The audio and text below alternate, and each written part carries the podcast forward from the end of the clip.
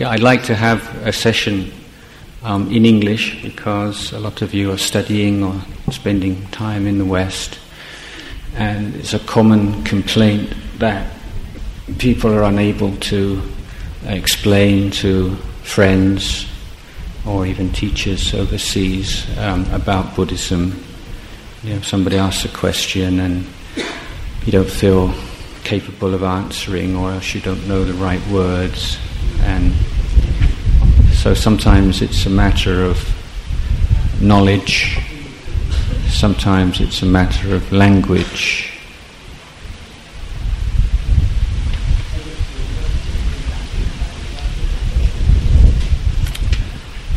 So I'll, I'll just start and say a few words first, and then if there's any questions, then we can ask something. Um, in, in Thailand and in the Buddhist countries of Southeast Asia, um, particularly uh, which follow this school of Buddhism, which we call Theravada Buddhism. Um, Buddhism is a very um, unified, um, homogeneous um, uh, religion when you go to the West, um, you find something quite different um, because Buddhism is, for the most part, an imported religion uh, or tradition. Uh, you, will notice that many um, Americans or Westerners are, are, are not too comfortable even with using the word religion or even calling themselves Buddhist. So um, there have been um, surveys, I think I've seen, where they ask, um, Are you Buddhist? And maybe, um, I, I can't remember the figures now, maybe say 1% of Australian population said they were Buddhist. But then if you change the question and ask them, How many of you have studied Buddhism or practiced Buddhist meditation, then it shoots up to five, five percent or six percent. Just those people not don't really feel that they want to give themselves a label um, as Buddhist, which you know is obviously not a problem um, in this country.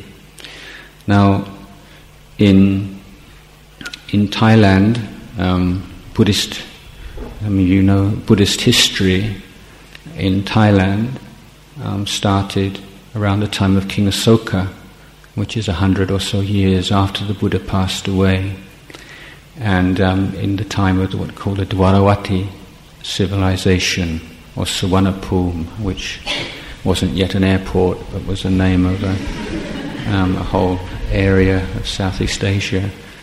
So in Thailand, we think Suvarnabhumi was basically in Thailand, and in Burma, they think it was basically in Burma, and this kind of argument goes on. But that was the kind of the first wave of Buddhist missionary um, activity, if you like, um, coming over from India to the Burmese coast and then moving inland. And then um, following that, we, we, saw the rise of the uh, Angkor Wat civilization in Cambodia.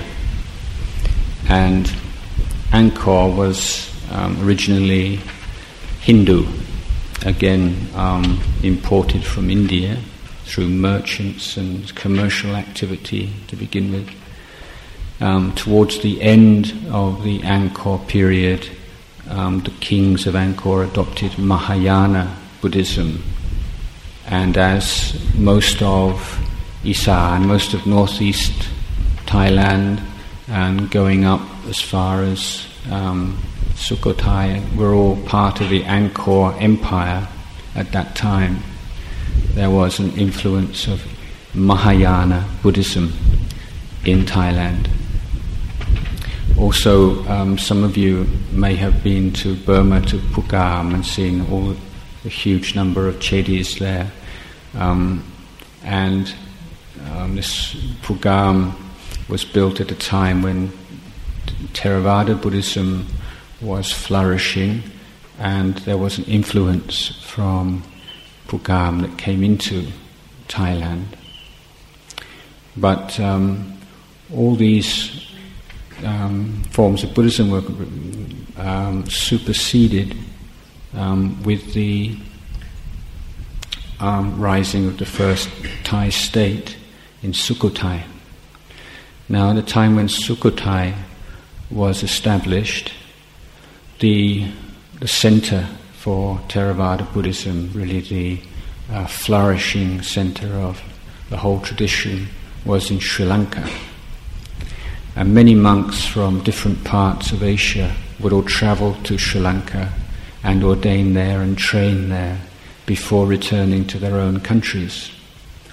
And one particular group of monks um, trained in Sri Lanka, in the forest monastery of Sri Lanka, um, had established um, a very respected monastery near Nakhon Si Thammarat. So when the uh, Sukhothai state was established, um, the king um, sent representatives to invite the monks from Nakhon Si Thammarat to come uh, and live in Sukhothai. And then the um, so that was the form of Buddhism that became like the uh, national Thai Buddhism, if you like, um, originating um, in Sri Lanka, crossing from Sri Lanka to Nakhon Si Thammarat, and then established in Sukhothai. And the other forms of Buddhism gradually kind of faded away. Um, over the course of hundreds of years, or periods of progress and decline, and at regular intervals, monks from Thailand would go to Sri Lanka and get some training and come back and establish like a new tradition. So up in the north, you, you may have come across monasteries called Wat Pa Daeng, and there, there was a whole group of those which were all um, built and established um, as a result of Thai monks going to Sri Lanka in the, I don't know, 14th, 15th century or so things um, turned around. So by um, um, before Krung Si Ayutthaya was destroyed, um, Sri Lankan Buddhism declined, and monks from Ayutthaya were invited to go to Sri Lanka and revive the Buddhist order in Sri Lanka. So one of the Nikai in Sri Lanka is called Siam Nikai um, because it was established by monks who came from Thailand. So, um, of course, after the destruction of Ayutthaya, everything was um, in complete confusion because the Burmese wanted to destroy not only the city of Ayutthaya but the whole culture and they wanted to prevent it from ever becoming um, a competitor um, in the very lucrative trade between China and India and, and so on through to the West. So all the um, manuscripts and all the cultural artifacts, everything uh, was destroyed. And of course, this had um, a great effect on the uh, on the sangha, on the monastic order as well um, in the time of um, Rama I, then um, he made great efforts to revive the monastic order and did a um, made a did a great many different things to um, try to remedy the situation, and he was quite successful in that. But still, by the time of um, Rama IV, Rajakan Thi Si, um, then the monastic order wasn't in a very good um, state.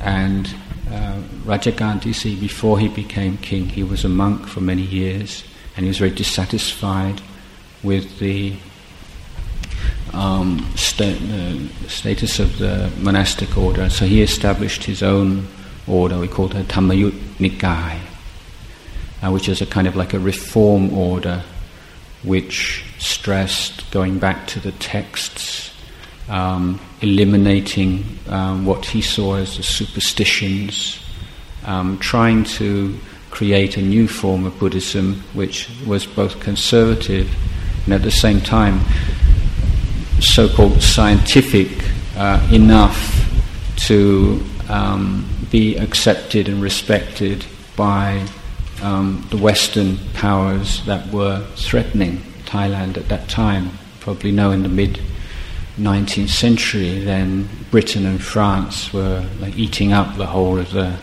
this part of the world. Britain had already um, taken over India, was in Malaysia or Malaya, um, and Burma was starting to fall under its influence. Sri Lanka, of course, the French were in uh, what's now Vietnam, Cambodia, Laos. So Thailand was a, like a buffer state in between. And so um, there was also this kind of pressure to create a state which would be um, respected by the West.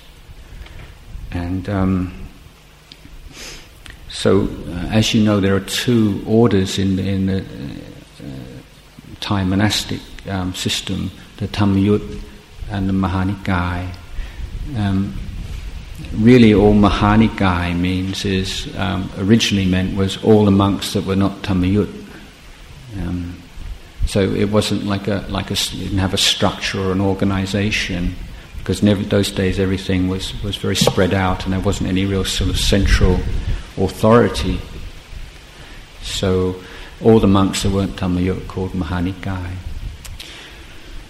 Um, I, I, won't go in, I don't know anybody's really very in, disinterested, but just to make the point that um, the different, that we, we have a real difficulty talking about um, different religions because of vocabulary, and it's, it's, easy for us to misunderstand.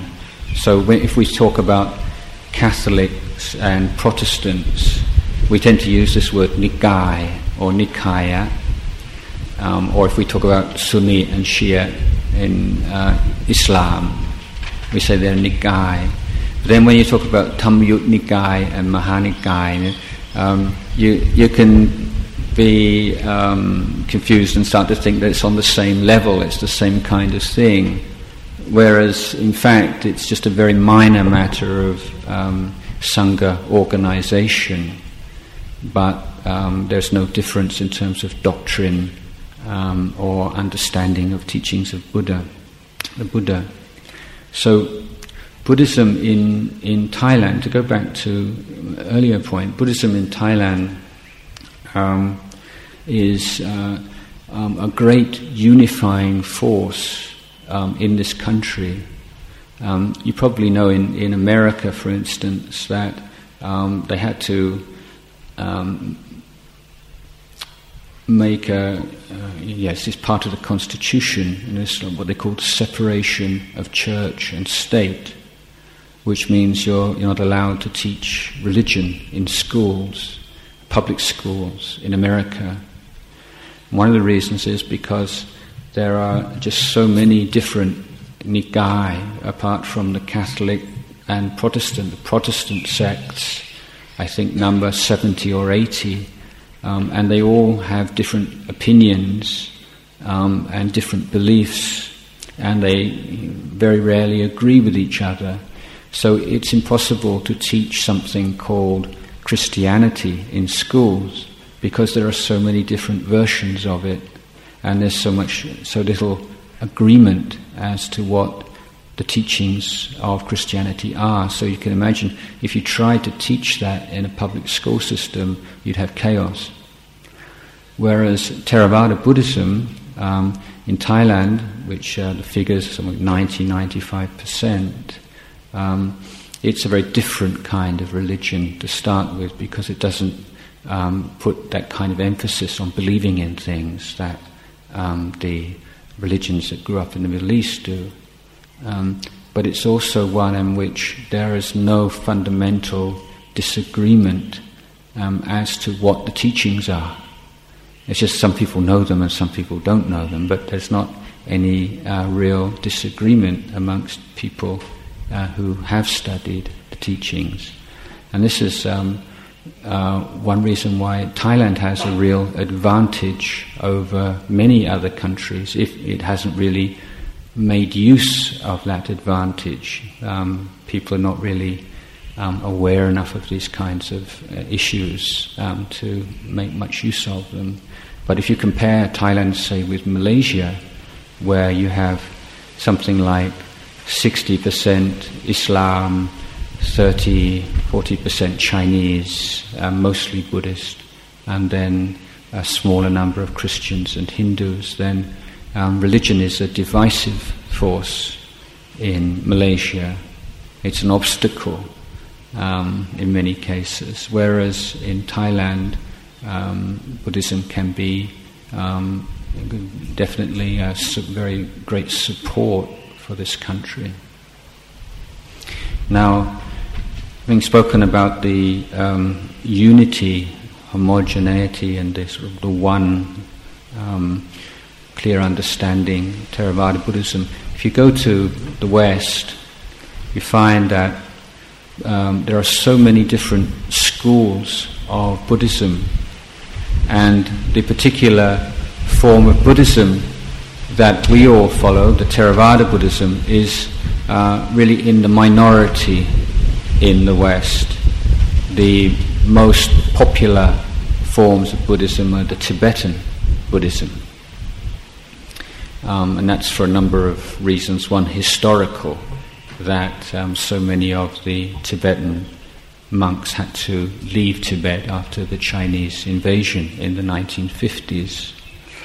Um, the Buddhists in the West um, are two main groups. You have the um, what they call the ethnic Buddhists, and then the the American Buddhists, if you like. I don't, I don't think that's quite the right word, but the ethnic Buddhists would be people who um, have originally come from Buddhist countries, um, immigrants from Japan, um, after they've established themselves, particularly in um, California, invited monks to come from Japan and build temples, Japanese Buddhist temples for them there.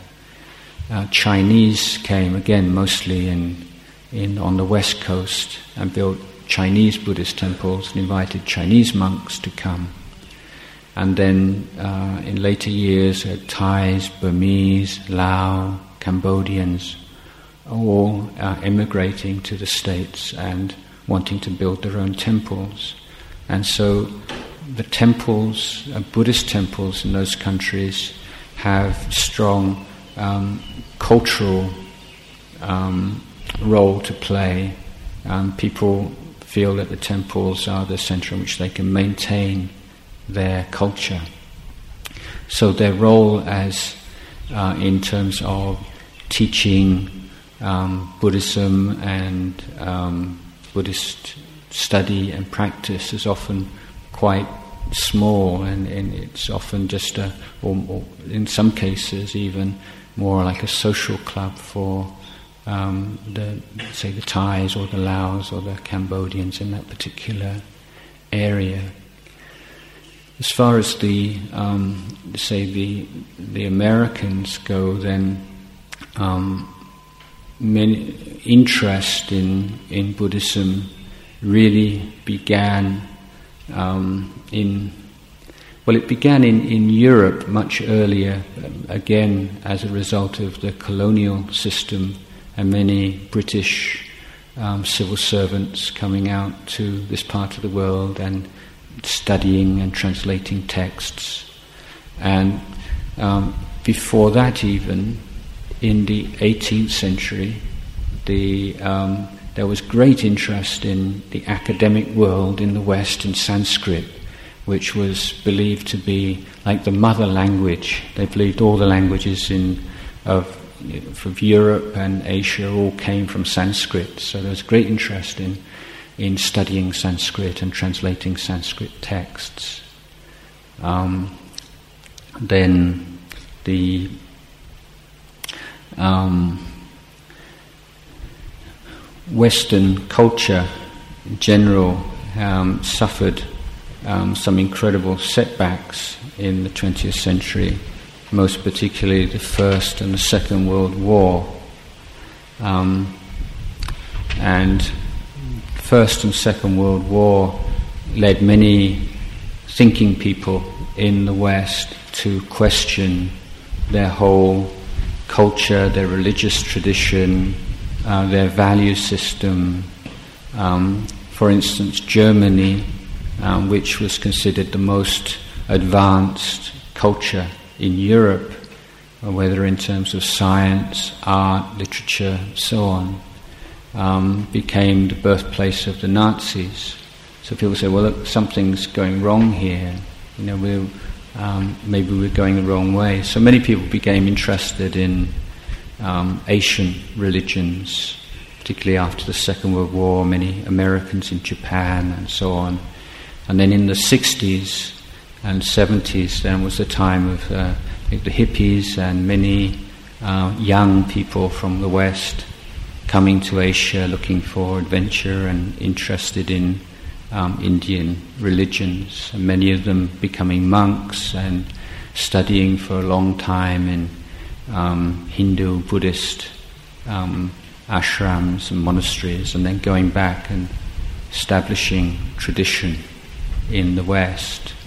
So you have a lot of uh, Westerners whose main interest is in meditation and often don't want to have anything to do with the trappings. So if you go to meditation centers, often they won't they won't have a Buddha, for instance. They don't want to have any what they see as like Asian extras. They just want the real thing, meditation.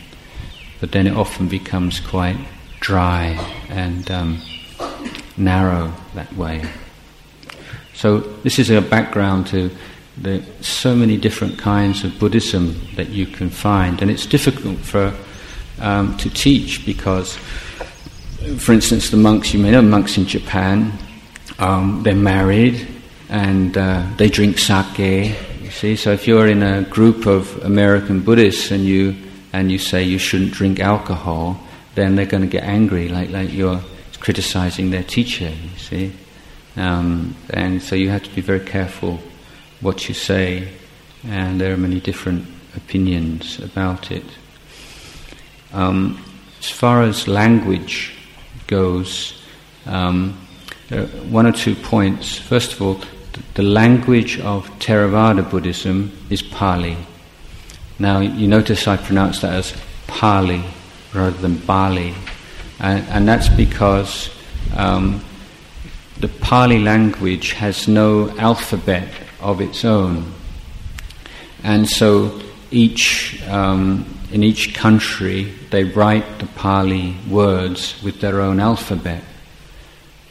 And over the course of time, there have been, different um, traditions about how you write these words down and what they sound like. So, in the um, in the West, we use the Roman characters, with, and I think that the pronunciation is pretty um, uh, is pretty much the same as you find in India and Sri Lanka. Now, in that system, um, what would be a J um, is not pronounced in, uh, is not written in Thai as you might think as Georgian, but as Chorchang. Mm. So, my name in, in, in Thai Pali is Chayasaro with a Chorchang. But if it's written in Roman, in English, it's Jayasaro with a J. So this can be confused, just a small thing, if you're speaking with Westerners and then know, about Buddhism and then they, they use some Buddhist word, sometimes you can't quite understand because simply because they pronounce it in a different way. And it's not that um, they're right, you're wrong, you're wrong, they're right. It's a different convention. So um, jaw and chaw, um, they change. Um, the other one is uh, D and T. So, you know, we're all practicing here and in the trees and everywhere around, they're all the Tevada. Okay? Ma Anumotana. Um, but in, in a Western language, you don't say Tevada, you say Devata. The T and the D switch. So from Tevada it's a Devata, you see. So the J and the Ch switch, and the T and the D switch, and the G and the K switch. Um, so I can't think of an example now for a word with a oh um, gum. We say we say gum or gamma. Yes, and in in the West you'd say uh. Now, what's what complicates it even more is that in the West, many of the technical terms that they use are, come from the Sanskrit rather than the Pali. So, um, when the Buddha taught, Sanskrit was the language of the Brahmins. It was kind of the posh academic language, and in fact, people of other castes weren't allowed to study Sanskrit. You could get tortured and killed if you tried to learn Sanskrit, um, if you were not a Brahmin. And the Buddha said that he didn't want to teach in that special language which only a very few people could understand. So he used the normal everyday language. Um, it's, it's a bit of, this is a bit of a simplification, but basically this is what we call Bali.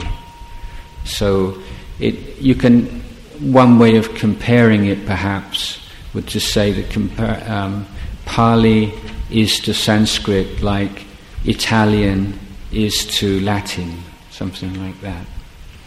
But many of the Buddhist words in, in, that are used in English um, are derived from the Sanskrit.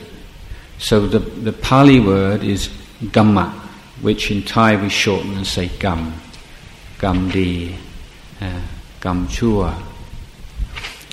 In, in the West, they use the Sanskrit karma, the karma, karma, but that make that special, making that special sound with the r, um, it's not very easy for Westerners, so they say karma.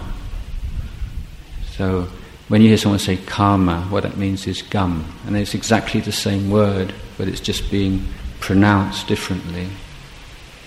There are also, um, I, am sure you all, all know this already. I mean, you know, why are there so many saw sounds in Thai? Mm. Saw sura, saw rasi, saw kwai. ทำไม when มันไม่เกินจำเป็นเหรอ มีใครทราบไหมว่าทำไมมันต้องมีลายสอ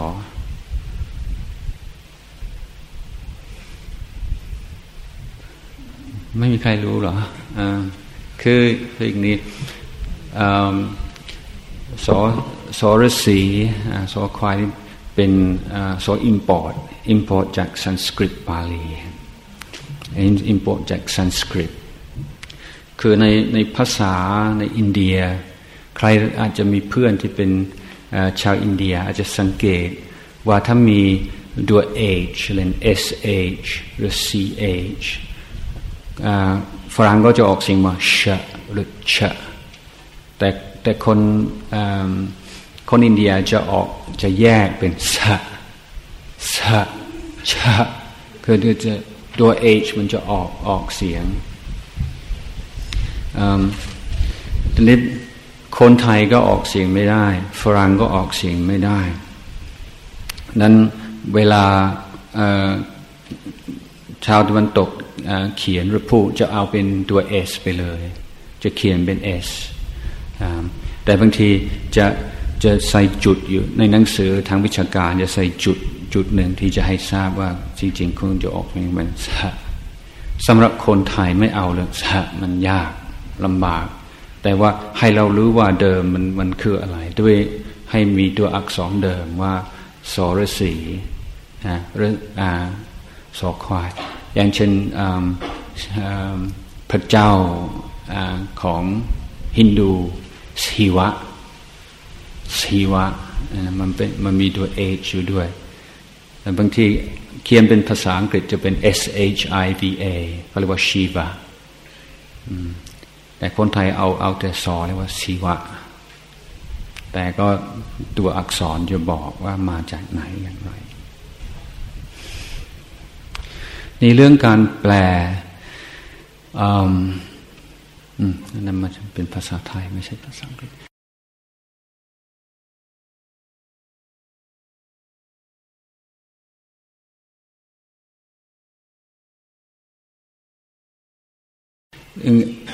translating tra- translating um, words from Buddhism into English.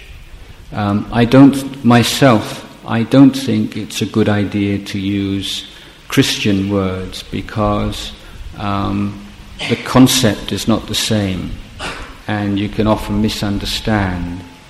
Um, I mean, even I mean, sometimes you see Bangkok Post and uh, you see monks uh, mon, and they say monks praying. You see, and mon isn't praying. Praying ก็คือหมายถึงว่าคนไปอ่อนวอนพระเจ้าแต่ we, for mon we use the word chanting to chant บางทีพระเขาเรียกว่า priest พระไม่ใช่ priest priest ก็มันจะมีภรรยาแล้วก็มันจะเป็นผู้ที่ทำพิธีทางศาสนาคริสต์มัน มันมันไม่เหมือนกัน แล้วบาปที่ก็เรียกว่าสินใช่ไหมบาปกับสินก็ไม่เหมือนกันนั้น have to be very careful when when talking um, you know about these things not to use words that uh, confuse things more than clarify them. So that's just that's a few things I wanted to say about talking about Buddhism. Does anybody have any anything they'd like to ask or anything they like to say? Yes.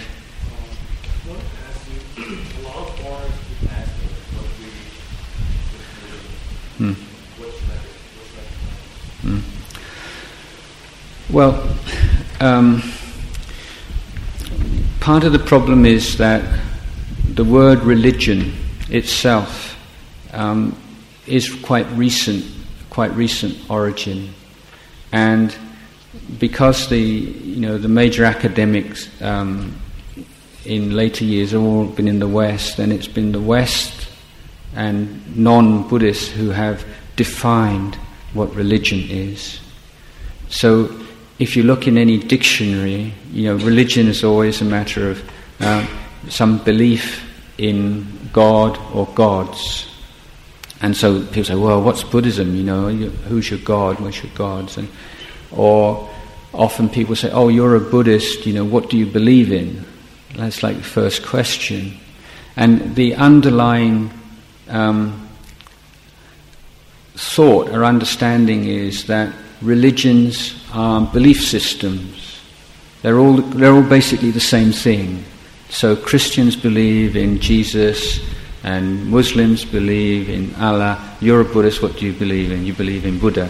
Is that right? And, um, but it's, it's important to um, recognize a very important point that um, the religions that grew up in the Middle East um, Judaism, Christianity, Islam, they are one group of religions, or I call them a family of religions.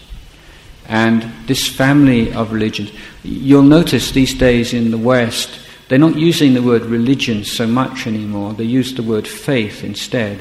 So these days people don't say Christian religion, Islamic religion, they say Christian faith, Islamic faith. They talk about faith communities and so on. And, and that in itself points out that for that, that particular family of religions, faith is the main point. It's the, it's the defining factor in a religion.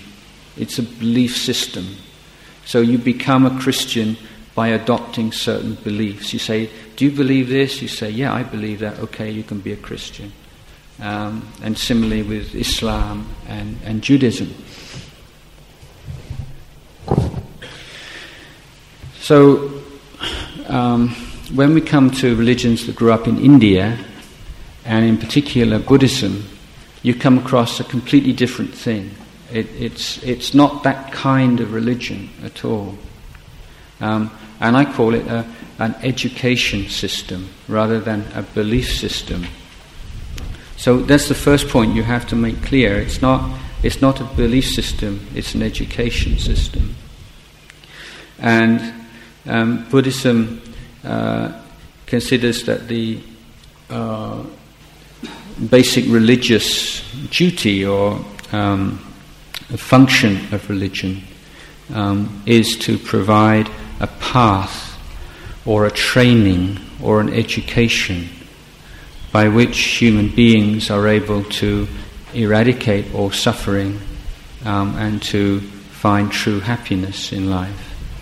And that's based on the view, or there are beliefs there, of course, and it's the belief that human beings are capable of doing that, that you can um, abandon evil, do good, purify your mind.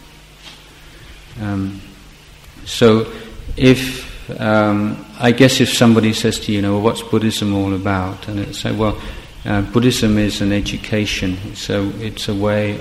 It teaches you um, how to abandon evil, do good, and purify your mind. It's like a very sort of simple, basic.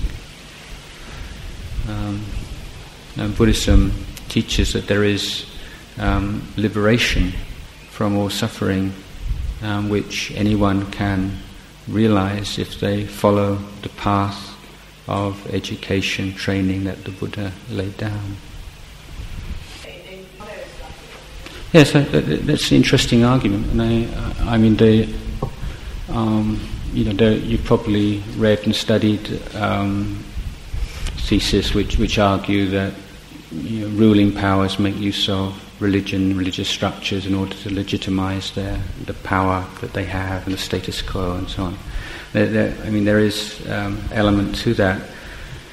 What, one point I'm trying to make is that. Um, I, I object to this um, idea that there is this thing called religion and religions, and that Buddhism gets gets joined in with all this. And, and I find that many of the um, the criticisms that are made um, are valid criticisms for the belief system kind of religion, but they're not valid for Buddhism. And I think that because um, Buddhists themselves have not studied Buddhism enough and have just believed the propaganda in the West and have not actually gone into it in a very scientific or studied the primary texts, studied and practiced it, they haven't realized just how radically different Buddhism is from these religions in the West. Um, and in fact, uh, you know, I think that Buddhism has a great deal to offer the world. I think um, also, you know, there is a the whole question of what does it mean to say that, uh, you know, such and such a country is a Christian country, or that's a Muslim country, or this is a Buddhist country. What, what do we really mean when we say that? I mean, how does it manifest in how people live their lives? I mean, if you're going to go by textbook standard, um, you know, you say, well, a Buddhist society is one in which people keep five precepts. But I mean, how many people in Thailand keep five precepts? I mean, what percentage? Uh, I mean, very small percentage. So, you know, how, how much does Buddhism um, play, role does it play in people's lives? I'm not talking about the ceremonial side of things and the, the external, but in terms of the the practice, the educational, the transformational um, process which the, the Buddha was teaching. Um, as far as uh, economic um, activity as um, an indicator of progress, then I think that's also very problematic um, in the sense that in 200 years since the Industrial Revolution's taken place, we've managed to arrive in a situation where um, it's unlikely that human race is going to survive more, more than the next hundred years unless something r- drastic changes. So, seen from that perspective, you could say the Industrial Revolution is probably the most disastrous things that ever happened. Um, in terms of, but if assuming that economic activity, economic progress is, is basically uh, good, um, it, it's also worth um, looking at the growing amount of evidence um, which shows that the whole of Western um, uh, industrial revolution and the technology it was based on uh, almost all came from China, and that history um, has been very what called Eurocentric. It's been written by Europeans, and with the idea of uh, this kind of gradual progress leading to Western culture as being the sort of the, you know, the final um, development. And, you know, even what, a few years ago, some American, as uh, is like the end of history. You know, this is it, we've done it. Um, but now they're, they're finding out more and more that until, for like a few thousand years, until around 1800, um, China was the, the major power in the world. And China, the eclipse of China and decline of China is maybe 200 years out of thousands of years. And now like, China is coming back to where it was before. So it, that in itself, um, I think, is um, uh, an argument against this, this idea of um, you know, some kind of connection um, between religion and, and progress. But I think that if it's the kind of progress which which we've seen in the West based on um, ideas that human beings are the masters of the world and human beings have a right to um, destroy whatever they like for their own uh, for their own short-term benefits, and that um, greed is um, a good, greed is good, and that you know the more you get, the better, and um, then these kinds of ideas have been poisonous ideas. And I think that in, in some cases, um, uh, religions have done less than they might do to restrain those kinds of ideas. I think coming back to the China, yeah. Um, if, you, if you look at it, it's not the technology that they lack that they mm. make the crop, mm. but it was the expertise in management and to promote the product. That's why they say the US yeah, well, I mean, there, there are, you know, this is a big uh, subject, but if you read, um, uh, there's a very interesting book by a professor in America called Jared Diamond, uh, which is, um, and his book, Guns, Germs, and Steel, goes into the geographical causes of progress, e- economic progress, and the fact that how, um, how, how, how much a country runs from west to east, the amount of um, and the amount of crops that grow in particular areas. And uh, yeah, this I won't go into all of this, but um, there are all kinds of causes and conditions um, which have not really been taken into account before. And geographical um, reasons can be uh, much stronger than have previously been thought. England is a, very small country, um, and it's hardly any mountains. It's an island, um, and communication is just so easy. Um, whereas, say, Thailand until uh, 50, 100 years ago was thick forest and very difficult to get around. So, just practical reasons like this, rather than cultural or religious reasons, I think can often uh, have more effect on how things uh, develop in the country.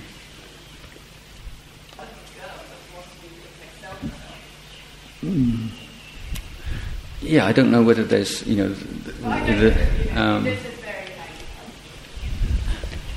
yeah, um, well, again, another very big subject. The, as you probably know, in the Buddhist time, there were both male and female monastics, bhikkhu and bhikkhuni. And after about a thousand years, which is not a short time, the, the bhikkhuni order um, disappeared and um, we made the, the, the male order. Um, by the time Buddhism came to Southeast Asia, the, uh, the Bhikkhuni order had already disappeared. So we don't have this kind of memory of this kind of golden age in Thailand where there were um, male and female monastics, um, which is you know an obstacle in some case. Now there are um, technical um, reasons in the uh, in the Vinaya, like the uh, the code of discipline, um, which make it very difficult um, for that order to be revived. Now, the people who are in favor of reviving that order have their arguments, and, and some of them are quite quite good arguments, but basically it's still not in Thailand at least. Um, it's not um, generally um, accepted, and I don't think there's a great um, call for it outside of um, small group of academics, people in, in Bangkok. And if you go out, out once you're out of Bangkok, then uh, I don't find any great interest in it. But uh, that's uh, you know not quite the point. I do feel that there um, it would be useful and um, correct to create uh, a female monastic order I just don't think that the revival of the old one is the, the right way to go about it. The Maechi order, um, I don't think is could really be developed enough, and it's people just don't have the kind of faith in it. Um, in England and in uh, monasteries of Ajahn Chah in in in, uh, in, the West, they've developed a new kind of order which um, adopts many of the rules of the bhikkhuni, but and they're not called bhikkhunis, but in the eyes of the um, of the people there, they're given the same kind of respect as the monks are. But to have a um, an opportunity, a monastic vocation uh, for women, and uh, I think is um, is something that should be supported. Just in what form it should take um, is is really the question. Um, yeah, because as you know, I mean, the monks, uh, monks can't, to be frank, the monks can't even run their own affairs very well, let alone to set up something for women. So, um, but the, on the other hand, of course, if a woman is interested in studying, practicing Buddhism, most good monasteries um, do have facilities for women to go and stay and practice long term. And um, at least in my experience, they have opportunity to meet with the teacher, to ask questions, to get to receive teachings. So, in terms of the, the practice side of things, if someone has a lot of faith and they want to study and practice Buddhism, um, I think women do have a, quite a good opportunity to do that. Um, it's just in the um, the, their ability to be able to become nuns, that um, there's still a problem. Okay, I have the next question. เราเราเลิกกี่โมงเที่ยงเที่ยงตรงอ๋อ ไม่ตรงตามเวลา um, What are your views on monks who do fortune telling? And does that have any contradictions with the Buddhist teachings? Well, um, it's monks are forbidden from telling fortunes by the uh, code of discipline. So um, it's it's not to be done. Um, but in the um, you know, as, as you probably know, for many hundreds of years, the monks who've lived in the village and city monasteries um, have adopted a much, uh, let's say, more relaxed standard um, regarding the discipline, and fortune telling has um, been a tradition in Thai monasteries for a long time, and um, the monks who do it will sometimes say, well, you know, if you're just giving Dhamma talks, nobody comes. But if they, if you um, do fortunes, they come, and then you get you have the opportunity to um, to teach them something useful. So it's kind of idea of fortune telling as a kind of a bait to draw people in. Um, um, but fortune telling, generally, like looking at your your hand and so on, you know, um, If this is something, you know, so if someone's never um, meditated or followed any spiritual path, then um, fortune tellers can be quite accurate sometimes. But once you start meditating, then everything becomes fluid, and um, they often won't even want to look at your hand anymore because um, if, you, if you're not meditating, you're very much kind of a prisoner of gamgao. Um, and your, your life tends to be conditioned by external things to a great degree. You know, your, your whole your mood, your, your life, everything is so dependent on the people around you, on the situation, and so on. And, and so um, your, your, your life is quite predictable in that way. Whereas once you start to meditate and, and your mind becomes clearer and brighter, and um, then there's increased amount of wisdom and freedom in your life, um, then your life becomes a lot more unpredictable in that way.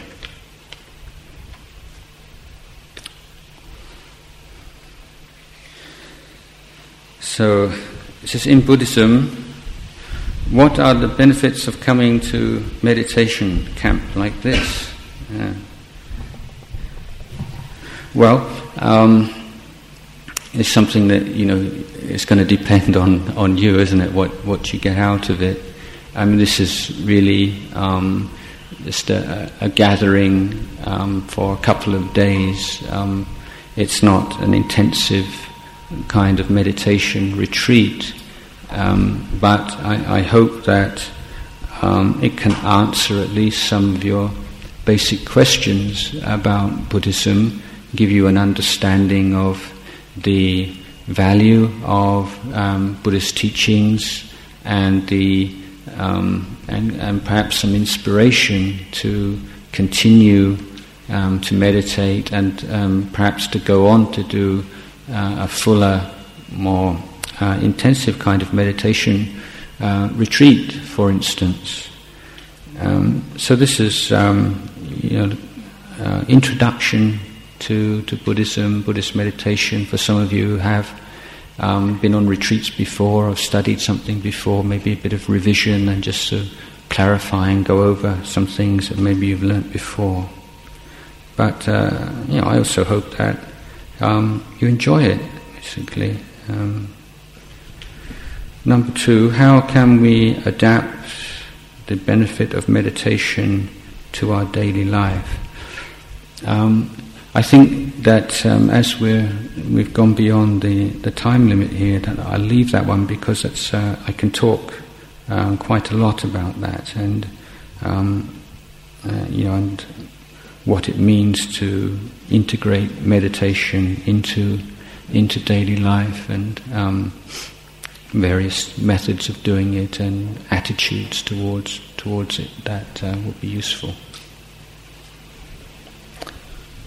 Okay, so um, we, will have another question and answer session this afternoon, and um, I do invite everyone. You know, please. Um, no need to feel jai, and um, I'm not offended by any questions. I, I actually like critical questions or, or, questions from people who don't agree with something. You don't have to sort of pull the line and sort of be good Buddhists and and just. Uh, I, I, certainly don't want you just to believe things because I say them and I'm I'm the authority figure here. I mean, I'm uh, I understand my role is to encourage you to think and reflect and examine things for yourself. Um, because the ideal in Buddhism is to become your own refuge. But before you can become your own refuge, then you need good friend, a good friend or good friends, and people who can um, point uh, point things out to you, clarify things, and um, apart from anything else, that saves time. Um, but uh, if you do any kind of question or just things you'd like to discuss and bring up, and um, many of you will know, perhaps speaking with, with Thai monks, it's uh, you know it's a it's a little bit more difficult to talk about some things, and and so one of uh, the advantages of uh, myself being born, at least in, in the West, is perhaps a little bit more um, cosmopolitan and a little bit wide. Not, I'm not saying deeper knowledge, but a little wider knowledge, and so it is a good opportunity to to discuss things that you're interested in learning about while you're here. So we will have an, another um, session this afternoon where you can either write down questions or, or ask yourself whatever you would like to do. Okay, so we'll finish for now, and you can have your lunch.